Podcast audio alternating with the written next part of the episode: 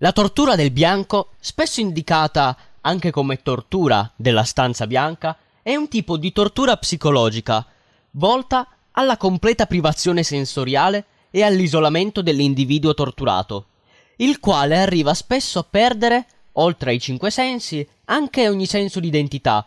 Si tratta di una pratica di tortura particolarmente utilizzata in Iran, ma ci sono prove del suo uso anche negli Stati Uniti, in Venezuela in Irlanda e in qualche parte dell'Europa.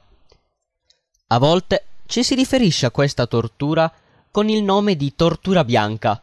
Questo nome però può essere fuorviante, dato che la tortura del bianco è in effetti solo una delle tante forme di tortura bianca, ossia quelle forme di tortura in cui al detenuto non vengono inflitte percosse e che aggrediscono i sensi e non il corpo, non volendo lasciare tracce sulla vittima. Io sono Mirko Rovere e questo è Stupidamente Podcast. Ricordati che Dante disse fatti non foste per vivere come bruti, ma per seguir virtù e conoscenza.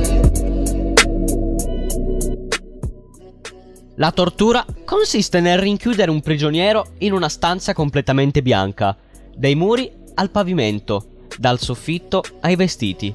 La stanza presenta solo superfici lisce e che è perennemente illuminata con luce al neon, disposte sul soffitto in modo tale da rendere impossibile la formazione di qualunque tipo di ombra.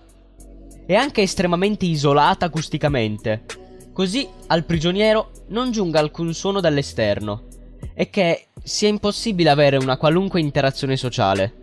Le stesse guardie hanno ordine di stare zitte, ritte ed indossare speciali protezioni alle scarpe per evitare qualunque rumore.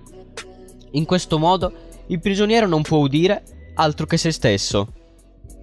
Durante la detenzione, il prigioniero viene vestito solamente con indumenti bianchi e viene nutrito solitamente con riso bianco, il più possibile in sapore e in odore.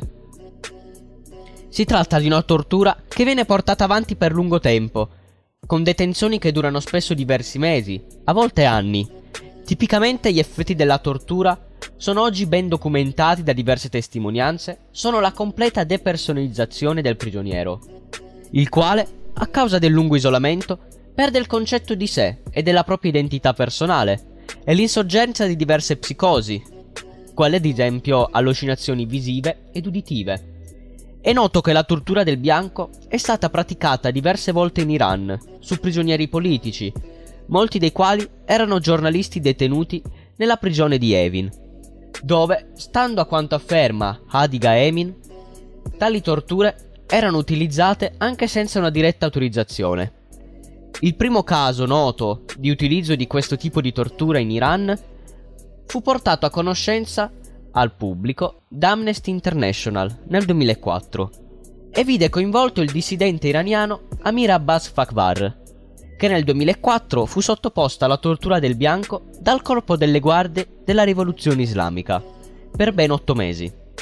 Stando a quanto riportato dallo stesso Fakvar, la sua cella non aveva finestre e i muri della cella, così come i vestiti, erano completamente bianchi, così come bianco era il cibo che gli veniva somministrato, riso bianco su un piatto bianco. Quando voleva andare in bagno, L'uomo, al quale era proibito parlare, doveva far scivolare un foglio di carta sotto la porta. Solo a quel punto le guardie, che erano dotate delle sopracitate scarpe rivestite, lo accompagnavano ai servizi.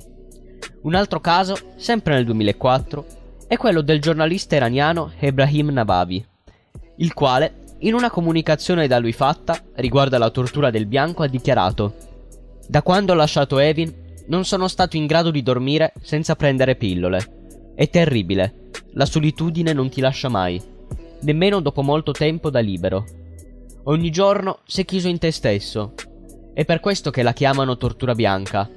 Riescono ad avere da te quello che vogliono senza torcerti un capello. Conoscono abbastanza di te da riuscire a controllare l'informazione che dai. Possono riuscire a farti credere che il presidente ha dato le dimissioni, che hanno rapito tua moglie, che qualcuno ha detto loro menzogne sul tuo conto, inizia a romperti. E quando vai in pezzi loro prendono il controllo.